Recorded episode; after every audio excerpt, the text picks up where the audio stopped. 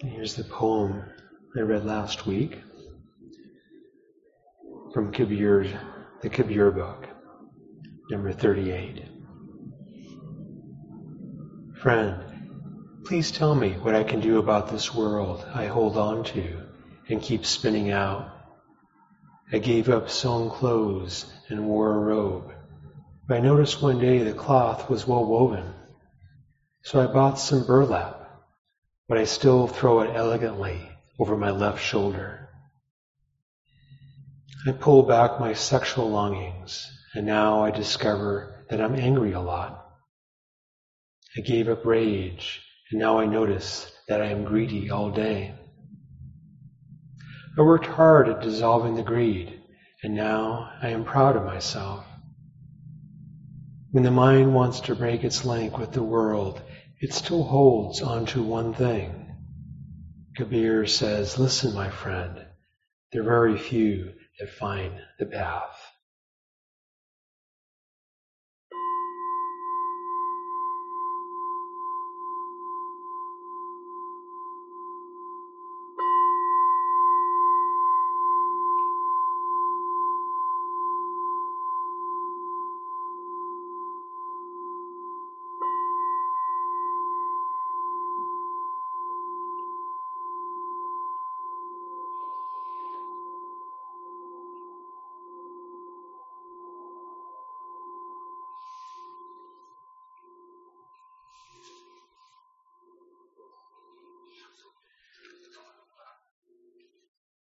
All right, so as we come out of the meditation, I'm going to just move right into the talk and then we'll take a break in about 20 minutes. So you can stretch your legs or use the restroom. I'd like to read that poem in relationship to tonight's topic, which we're exploring one of the three, what's called the three poisons or the three kileshas or three unwholesome roots of greed, hatred, and delusion. So when we hear those words, they're really heavy heavy words, and it's sometimes I think it's important to step back and translate it so that we don't have the wrong attitude with how we work with those those words. Because these three elements, these are what's called the kileshas, and these are what kind of drives our suffering. And it's often driven by by our unconscious, by our, our ignorance, by our delusion, and really by not understanding those three characteristics that we just spent three months exploring of of dukkha, of impermanence, or dukkha or suffering, impermanence, or anicca, and anatta, or non-self. When we don't fully understand those, we tend to act from a way that creates these, these three roots. It's kind of the expression of those, if that makes sense. So this poem by Kabir, I think, points to an important aspect as we begin to explore this, because when we think of greed, for most of us, we don't want to think of ourselves as a greedy person. Right? We think, okay, greed's bad, so I have to get rid of greed. And try to, you know, repress it or deny it or push it away, which is really just using aversion or even hatred to try to get rid of that other root. And this poem, as Kabir points to so, so beautifully, is that we may pick something in ourselves we want to change, and we want to get rid of it, but we instead we were repressing it, so something else pops up instead. We get rid of our sewn clothes, and then we notice that we're proud, and then we just keep throwing one after another. And that very few find the path. Is this final phrase. And that points to this, this way we have to kind of step back from this whole process of greed and hatred and delusion to actually let something else come forth, something else that's coming from a place of wisdom, of compassion, but also kind of transcending this whole process of greed and hatred. It's tricky. It's kind of it's it's that subtle point. And yet at the same time, it's something we practice right from the beginning when we first start to learn to do mindfulness meditation. When we say, just notice your breath, notice your, your experience of this moment without any adding any, anything to it, that's actually practicing this, this right relationship to experience. If instead we said, okay, every time you get lost in, in thought, make sure you judge yourself a bunch before you come back to the breath. Right? Don't let your breath, don't leave your breath, keep pulling yourself back. those kind of words lead a sense of tension, a sense of self-judgment and harshness to how we practice. And so remember that the instructions, it's almost like this, this hologram that the way we practice is kind of built into all the different ways we approach the Dharma. That if we want to practice meeting the moment just how it is, to actually release our, our judgment, release our comparison, just to notice the moment clearly without distortion and allow that very seeing to transform us. That applies to something like greed also. Actually open to greed in that way. And so in the instructions, I was trying to, to point to that without directly seeing the word greed, but just to notice how often we're moving towards something. And this is a little bit more subtle, so perhaps your mind was a little sleepy or tired and wasn't so accessible. But perhaps it was. And other times you can start to notice when you feel that place of stability, it's almost like you have this, when you're sitting in the middle of the moment, there's really nothing that needs to be changed. There's a sense of uh, contentment, being at rest, being at peace in how this moment is. And yet the mind's going to find something that it wants. It could be wanting the bell to ring.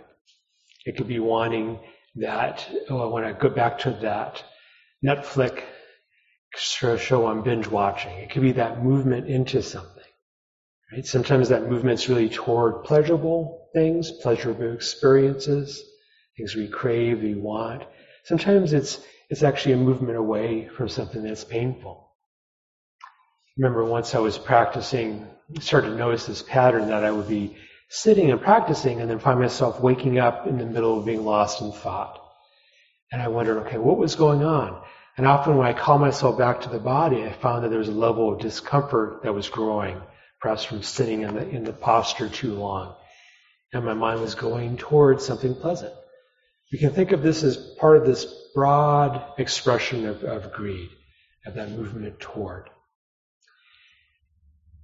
Now, when we explore this this word greed, I think it's it's very helpful to be clear about what attitude we're bringing to it. You know, because if we see greed and we approach it from a place of hatred, we're just using another one of these unwholesome roots to try to fix another one. And it doesn't really work. Know, we just kind of switched switched the direction as as Kabir points toward in his poem. And yet, there's this interesting paradox of how can we observe something but yet not move from that place, not to act from that place. It's tricky because we so often use our observation or our knowing of something to be like a springboard into how we're going to act in relationship to it. Right? So how often do we see something like, let's say there's a cookie that's sitting there, we want this cookie. We don't usually see the cookie and just kind of notice the sense of wanting. You know, pretty much soon we're reaching for the cookie and before we know it, we're reaching for another one because we just ate that whole cookie. Right? There's this impulse to move toward. So as we practice, a very interesting way to practice. It's difficult at times, at least when you first start, but it's very fruitful to practice in this way, is to see that impulse to move toward, to want something. And then practice just kind of stepping back and pausing and noticing what it feels like to want. It's like taking the object of our, our craving or our greed or our lust or our wanting, whatever it might be, and almost like you kind of suspend it or you kind of put it out of reach purposefully and you just notice what it feels like to want, what it feels like to really want something. So this is going into investigation as a way of exploring greed. So investigation is not about judging it, not about trying to change it, but just about fully understanding it. Right? As you do this, it's, it's very interesting because you feel almost more intensely the energy behind the greed, behind the wanting. Right? Usually that energy is designed to actually reach out and grab what we want, take what we, we need or are desiring in that moment. So in that way it becomes a little bit more intense. But by doing that, we can actually start to realize, well, I'm really driven by this, this habit of always wanting. Really driven by this habit of trying to fulfill this, this, this need in myself. I used to do um, when I was young, younger, much younger. I used to do some archery, and so if you ever done archery, you know, you pull back the bow and you aim at your target and you release the arrow. So it's almost like we pull back, we're aiming at the target, we realize we're in the middle of a moment of greed, and we take the arrow out, but we still feel that pull. And we even kind of close our eyes to what we might be aiming at. So we just feel the energy that goes into holding that bow string back. Because that's, that's that charge of wanting to act, that urge to fulfill that, to follow that.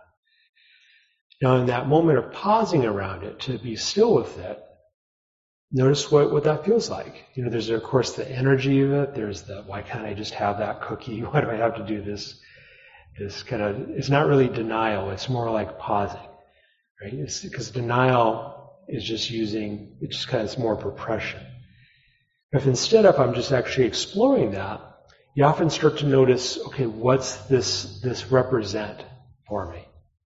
Because often the things we want represent something other than what they, they really are, if that makes sense. This is why, have you ever had that story in your head that if I get that one thing, I'm going to finally be happy?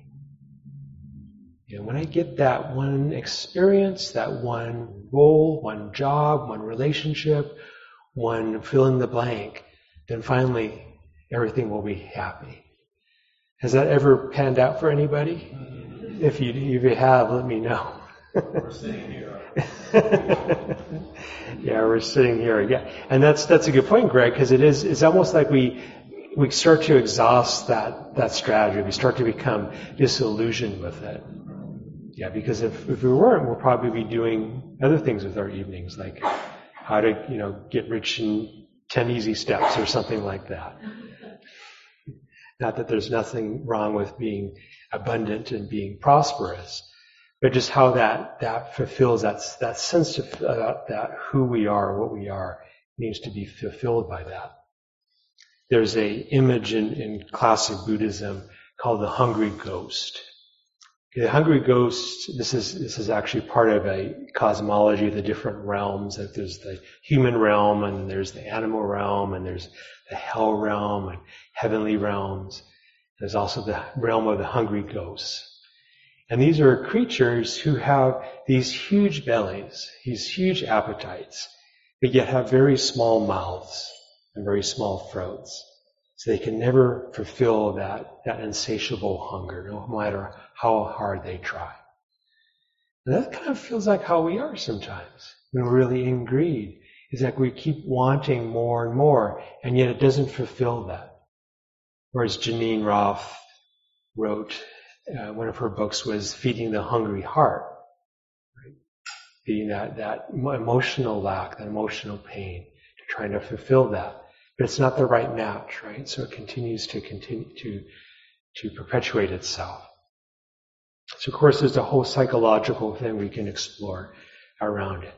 And from a dharmic standpoint, this is the way that we keep re-upping, re-infirming, re-creating that sense of me. That sense of who I am or what I am, or that sense of, of separate self. Because when you're in lack, when you're wanting something, when you need something, you really are established. You really know who is wanting something. You know, the, that hunger is really activated. So when you do that, that trick of kind of suspending the object of what you're wanting and go into the actual, the kind of almost generic experience of wanting, you're interrupting that pathway.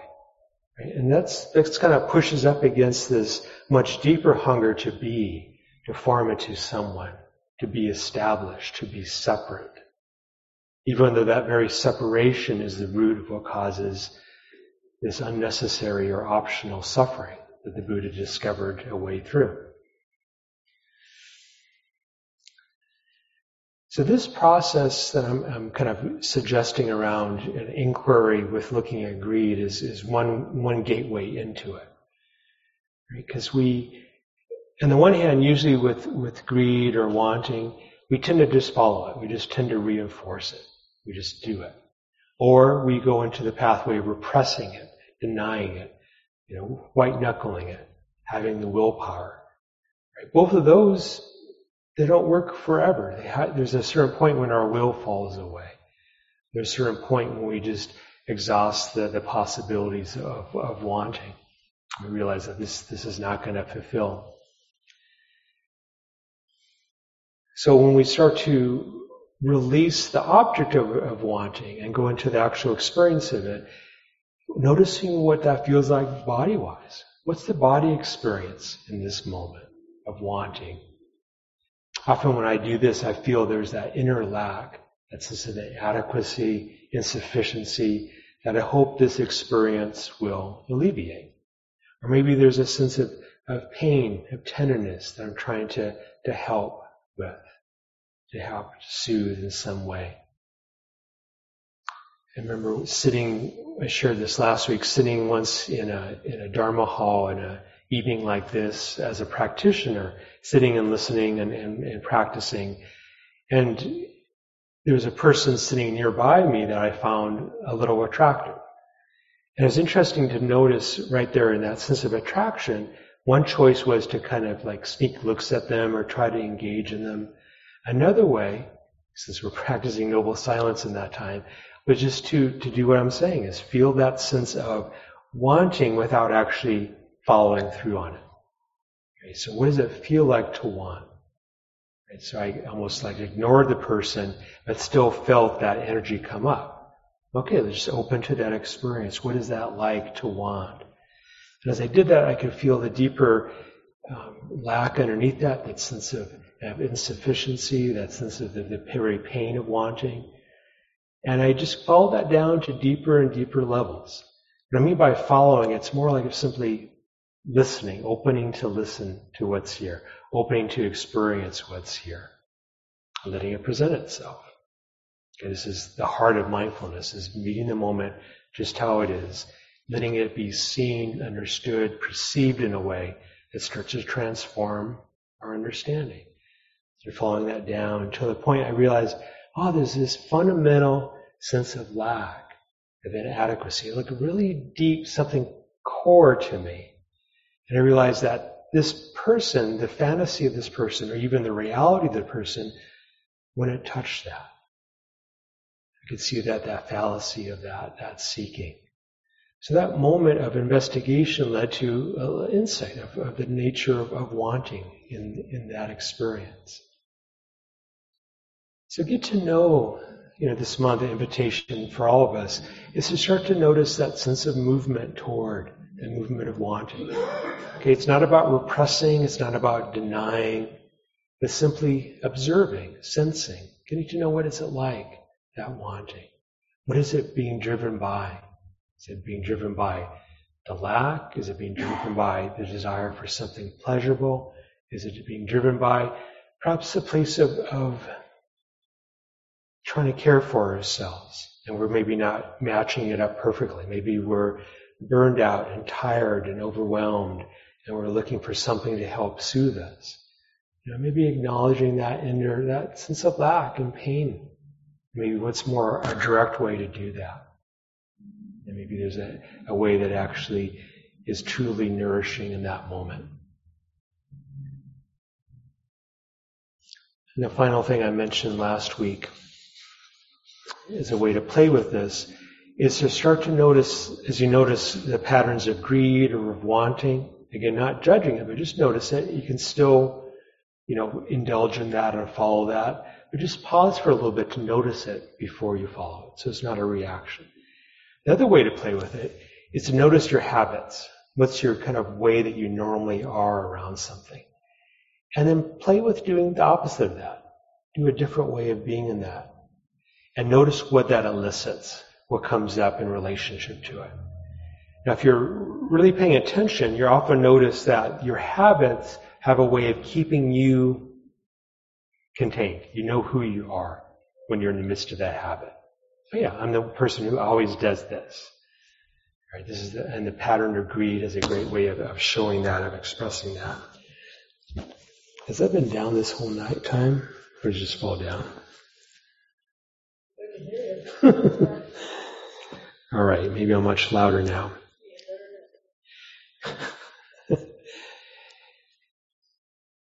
So that habit has a way of kind of establishing what and who we are.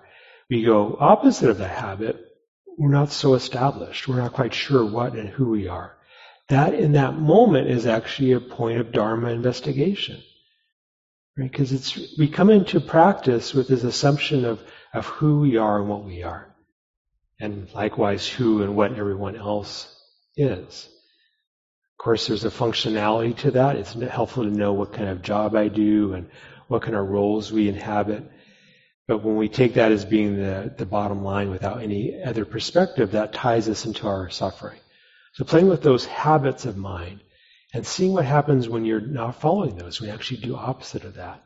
If you feel like you're not quite sure who you are or what you are, that's actually a good sign. Hang out there. Let yourself be undefined in that moment. Let yourself be unfamiliar. And instead of rushing to establish a new sense of you, relaxing back into that mystery of, of the stillness. As Kabir says, you know, friend, please tell me what I can do about this world. I hold on to and keep spinning out. I gave up sewn clothes and wore a robe. I noticed one day the cloth was well woven, so I bought some burlap but I still throw it elegantly over my left shoulder. I pull back my sexual longings, and now I discover that I'm angry a lot.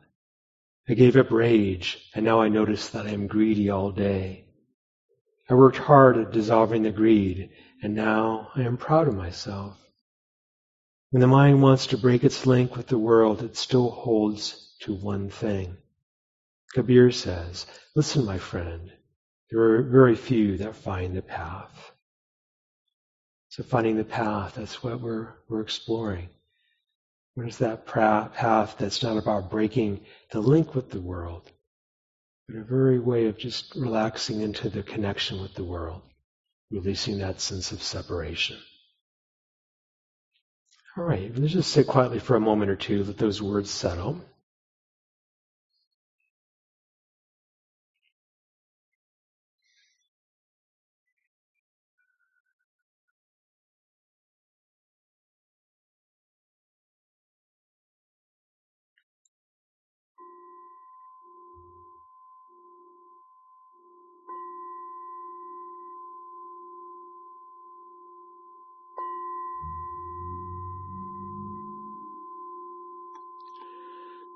Thank you for your kind attention.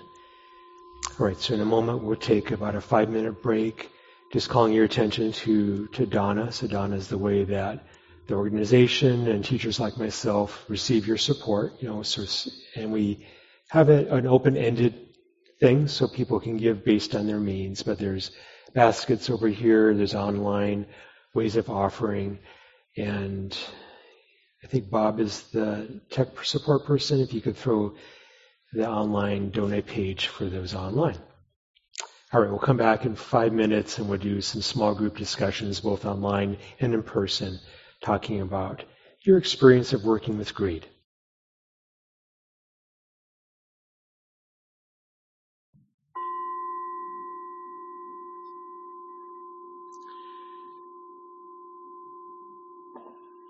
All right, making your way back to your seat.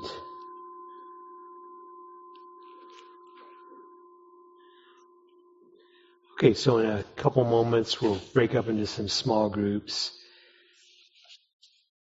And Bob, just to let you know, we'll be doing groups of, let's do about groups of four or so. How are the numbers shake out online? Four to five.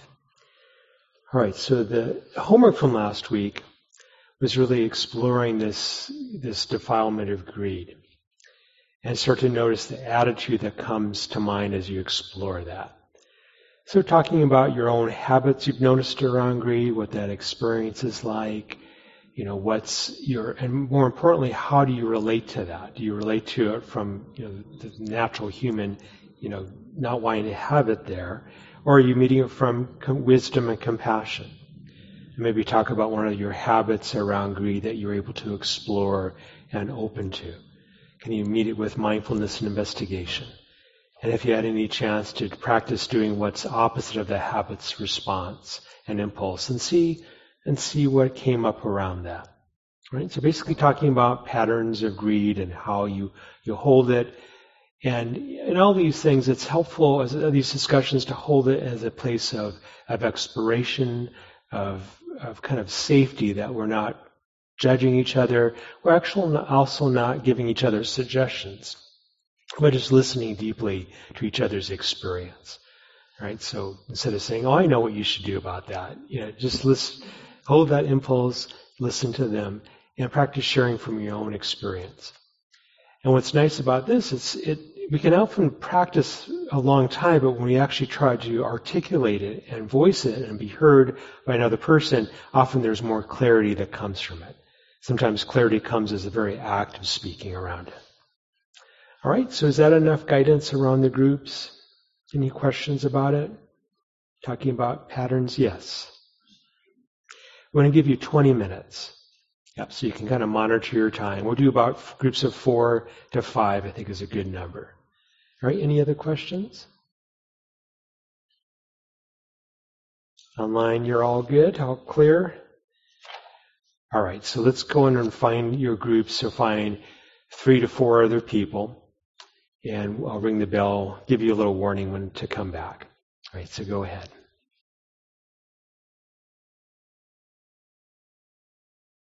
All right, so we have a chance now for any questions or comments you might, or sharing you might have. So you're welcome to raise your hand if you're in the room and have you come up here to the mic so they can hear you online. Online, you can also just raise your virtual hand or physical hand if you're patient and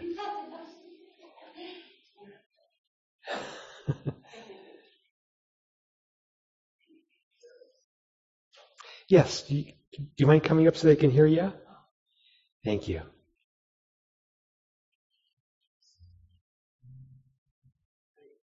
Oh, sorry. I really like the poem that you read um, earlier, so I wanted to, but I don't know how to think about the ending. And maybe it's just to think about it very literally or not. Um, I guess it's just a curiosity. Um, sure. you know, if you find the path or something, um, is it just about how it's? I don't know. Sure, about the ending from that, that poem by Kabir. And I think the way I hold it, it's, it's like he's posing the idea that basically the way we usually try to solve the problem isn't going to work. Right? And we, that's why. Yeah, we try different things. We say, okay, maybe the problem is, you know, I'm too proud, so I'm going to get rid of that. Or I'm too greedy, going to get rid of this. But something else comes. And what's happening is we're not seeing what the, the real, the very logic or the very way we're approaching trying to solve it is actually part of the problem. And that's why he means by very few find the path, because it's like that having to release the very premise or very way that we're trying to do it. Okay, that makes sense. Maybe it's like a about. Sorry, though. Sorry that I sound like that. Um, now I that you said that, I think of it almost as that constant striving to find an answer. Yeah. It's almost like a narrowing of the, of the path, a narrowing. And, That's right. And then it's yeah. harder to find versus maybe a feeling more of expansion of generosity, where maybe the path can be wider. Yes, that's a good way to, to say it. Because yeah, when we do think, okay, this I know how to do it, I have the solution. There is a narrowing down, and like I'm really trying to do overcome myself in some way. When we talked about that broadening and opening or that generosity, we become much more expansive. We become less contained and yet more connected. And that's, I think that's the direction he's pointing toward. Thank you for sharing that. All right, what else is out there?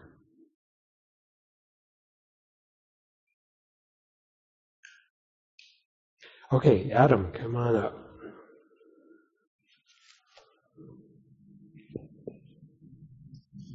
Yeah, I wanted to share something about um, you, you kind of talked about going against the grain or doing the opposite. Um, I was in urgent care this weekend, and that's a really good place to observe greed.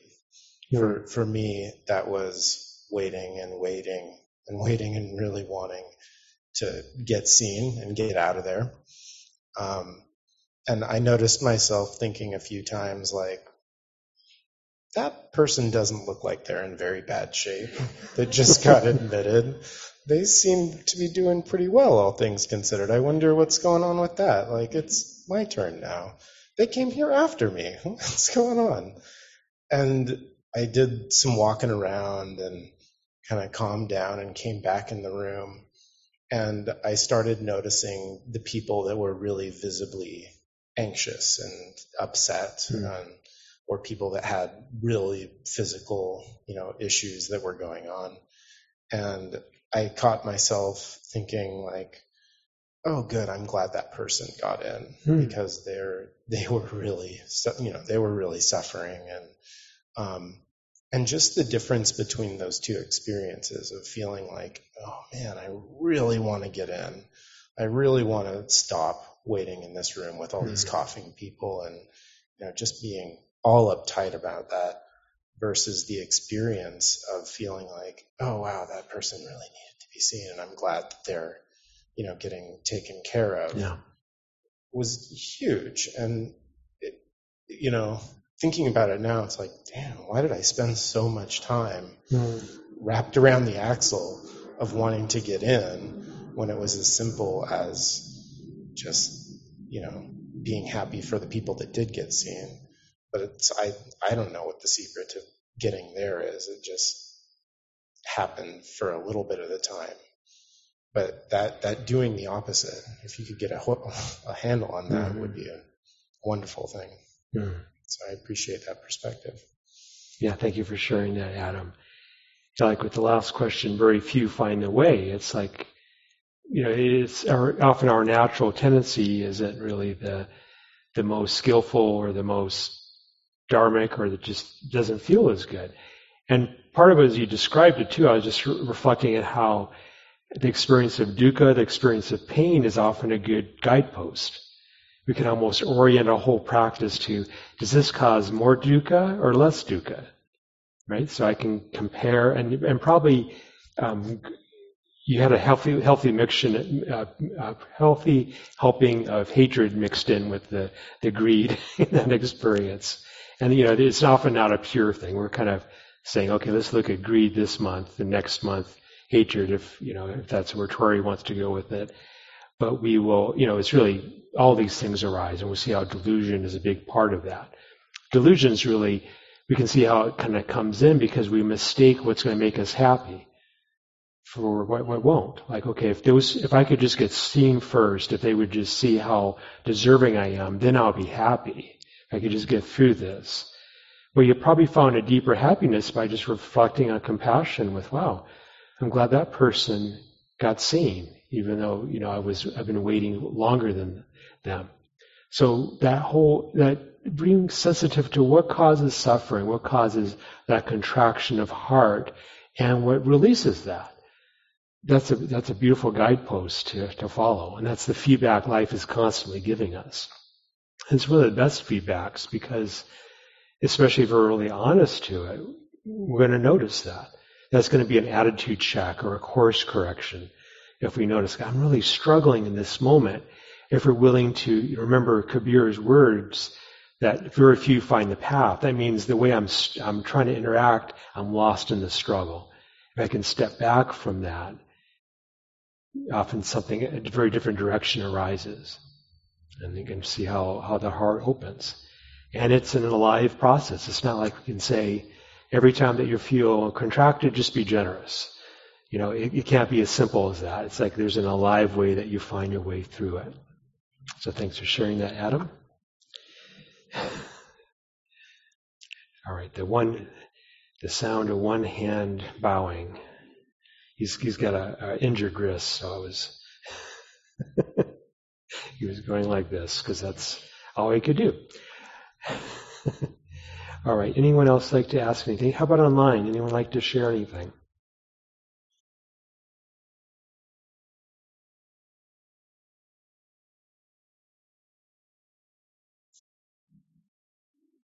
All right. How about back here in the person? Yes. Come on up.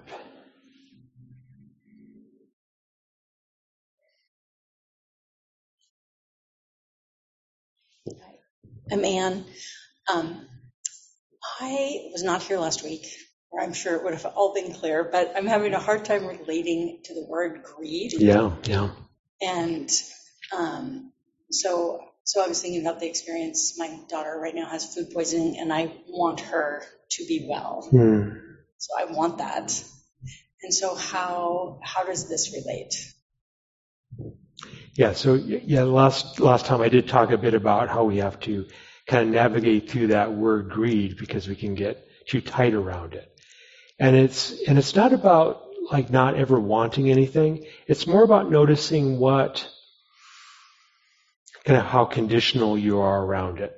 So like something like with your daughter with food poisoning, there can be this there can be this kind of wholesome, wholehearted way that you want the person to be healthy again, to, to recover from the illness, to not be to not to be sick. And you can also notice is your happiness completely dependent upon that?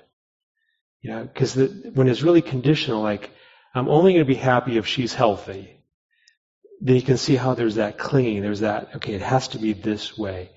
But if there's a, a way to be okay, she's throwing up, she's really sick, and there's a part of me that still is okay with that, is able to be not okay with the fact that she's sick, but there's a way that my own inner peace, there's a sense of it. It's still, I'm still at ease in myself, even though she's really, it's not my preference. I'd rather her be healthy, of course, but my, I'm not dependent upon that. That's, that's kind of where that edge comes. And that's, I think, the key with, with pleasure, because we can hear this teaching around greed and say, okay, that means I should never have any pleasure. That's why I kept emphasizing Kabir's poem, because like, okay, I'm to get rid of this cloth, I'm to wear burlap, but I'm still doing this. And then, you know, that just, that's using uh, willpower and aversion or hatred trying to overcome the pattern. But instead, just notice, you know, what happens when that changes. Like the three characteristics, what happens when something changes is, is like, oh, I really, my happiness is dependent upon the presence of that. You can see the clinging. You know, and then that's that's a very helpful. Or the role of who I am. I'm really dependent upon being who I am. And if that changes, then there's that suffering. And maybe it's the attitude or that contraction is where the problem is, not so much the thing changing. You're welcome. Yeah, it's a great question. All right, Carla and Ian.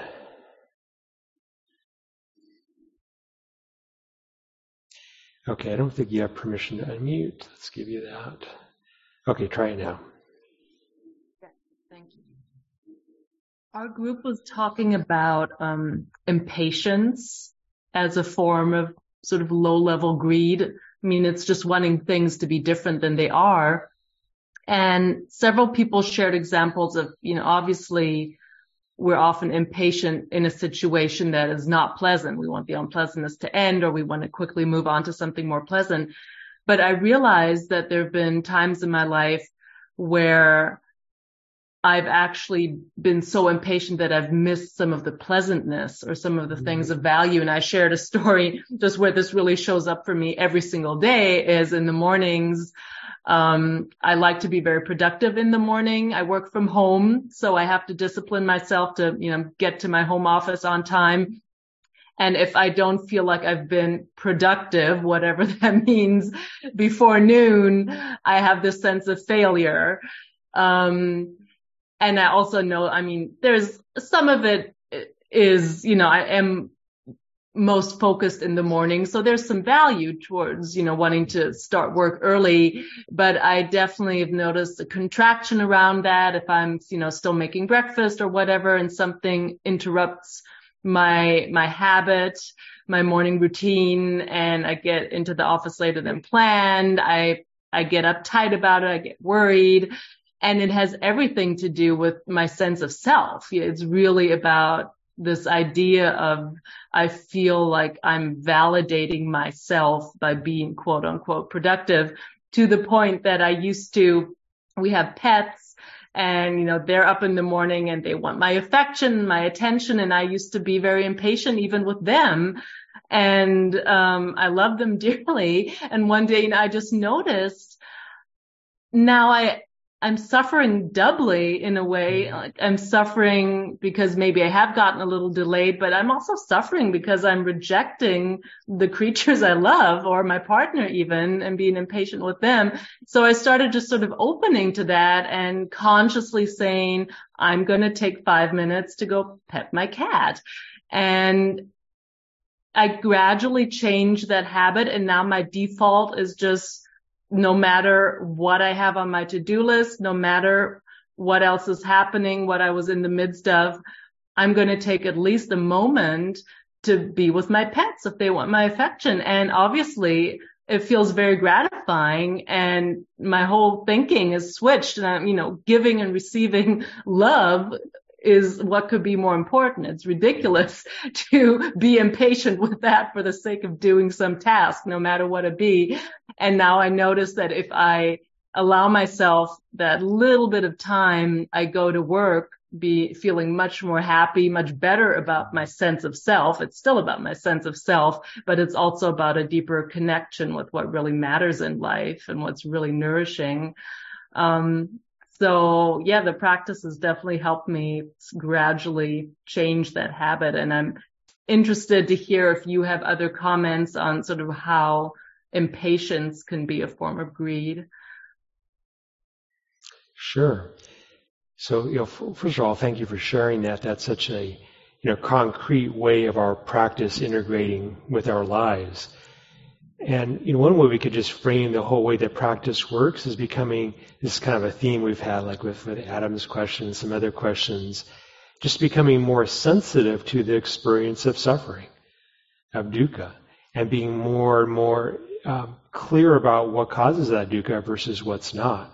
Like I, I think I shared, you know, my own version of that, like trying to go on a family vacation and and feeling really uptight about leaving on time whatever that meant. But you know, we said we're going to leave at 10:30, so we're going to leave at 10, 10:30. And you know, my daughter and wife not quite being ready and just getting really uptight and starting the vacation to spend time, quality time with everybody upset and, and angry. And what I, I started to notice that and I asked for that feedback. I heard, what is it like for you when I'm doing that? And really taking it in. And that's that sensitivity, that capacity of the heart that grows through practice to be able to really open and hear, wow, this is this is the experience of dukkha, of my own inner experience. The echoes, like if your your animals could tell you, I mean, they probably t- they tell you, but you know, if you could really hear what their experience was, and then the contrast when you actually change that pattern, and that's that beautiful feedback loop. And with impatience, you know, being a form of greed, again, we, we kind of blur the, the lines between greed and, and hatred pretty quickly because I think they're almost two sides of the, the same coin. But for me, impatience in terms of greed often is like that preferencing one thing over another. Okay, like getting to work on time or getting this thing done first. And the impatience when something gets in the way of that versus that thing being life itself you know, that's that's how you know what comes to mind right now is how greed shows up in that. Like I'm really focused on something else, and I'm kind of discounting or um, minimizing or pushing away or even harming whatever gets in the way of that.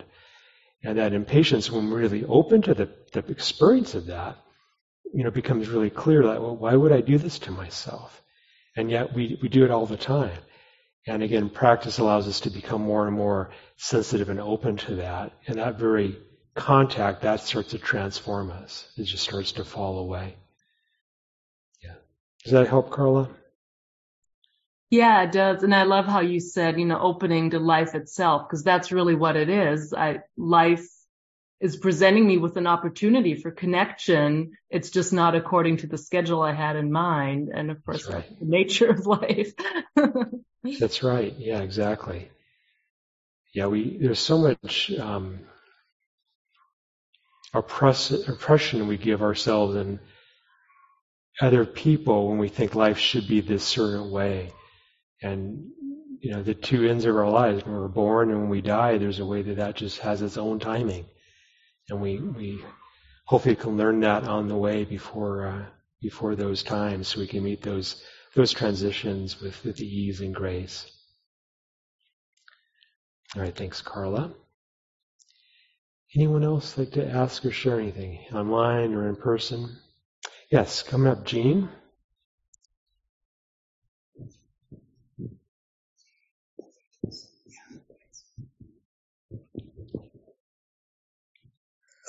Tim, I have to confess that I'm not having very much fun with greed. As a matter of fact, I so dislike the vision of some of what I see mm.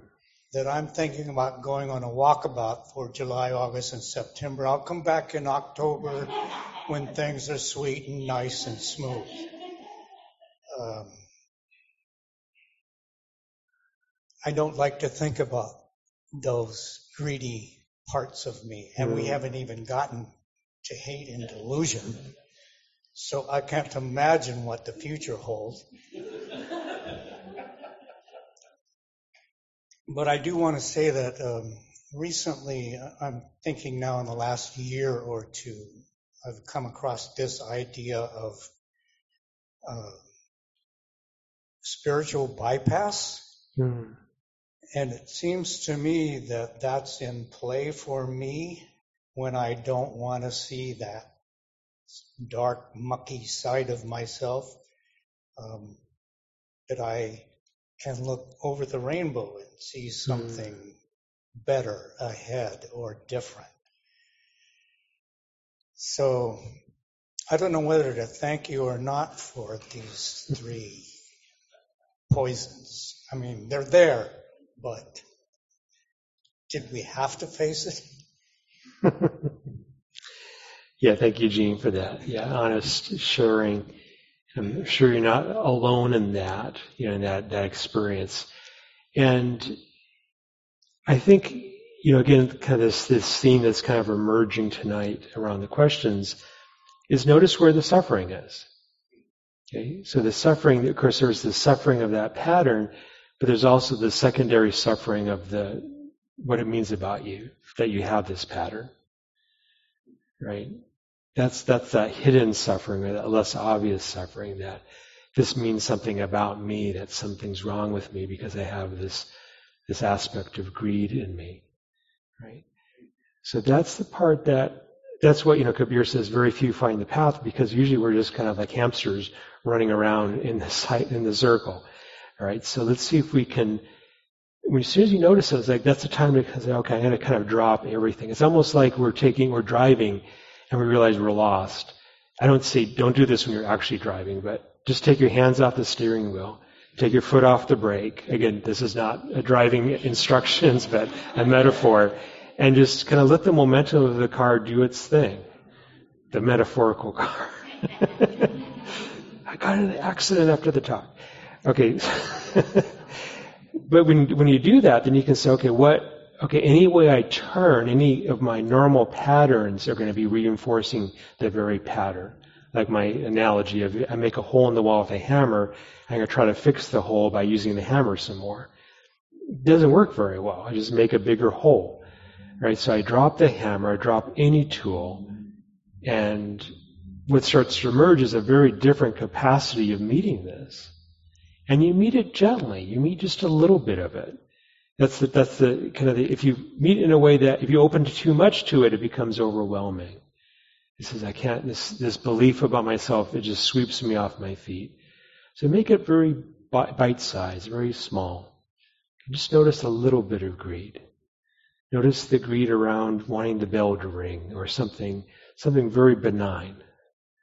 Right? And just see if you can learn about that. Forget about the big greeds and just notice the little greed. See if you can open to it and see it from a place, go from a place of compassion toward it, kindness. Because often greed is trying to alleviate something that's lacking in us, some suffering.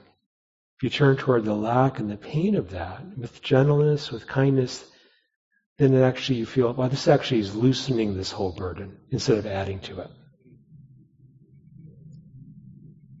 Thank you, Jean.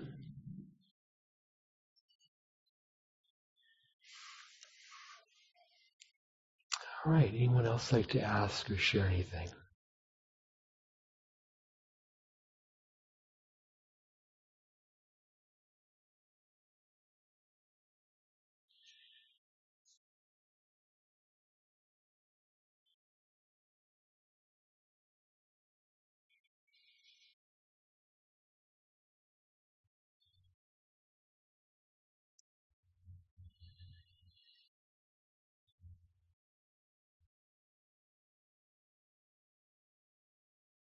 All right.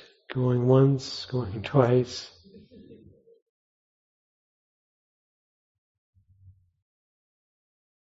Yeah, that that last line, very few find the path. Just pointing toward our normal way of doing. I see that, Bob. We'll get you into a second, but just that um, it's a different, calls forth a different capacity, a different way of meeting ourselves. Okay, go ahead, Bob. Hey, Tim. I um, uh, I wanted to thank you for your talk last week, and one of the things that you said last week that struck me and stuck with me was um, you said something about it's not so much about defeating greed with willpower, um, but with slowing down and seeing it clearly. And uh, I think when I'm in situations where I'm slightly aware of my greediness, that I'm I, I, I often react with that willpower thing. I'm not gonna I'm not gonna do this again. Um, I'm gonna I won't be this way. And I liked I thought it was helpful to think to to move beyond that and to think about the clear seeing uh, that I, I appreciated that. Thank you. You're very welcome. Yeah, willpower, I think, it's a, is a go-to for many of us, you know, including myself. And we also see that, well, that only, only takes us so far. Well, that, that clear seeing, that direct seeing, that has this way of, of transforming it that, that willpower can't touch. It's like it, something drops away, it lets go of us instead of us, you know, we think of let go as often kind of we're forcefully throwing something away versus when it lets go of us, it just, it just releases. And the paradox is this opening to it in a way without any, any agenda of it changing without trying to fix it or modify it, but just fully know it, fully open to it.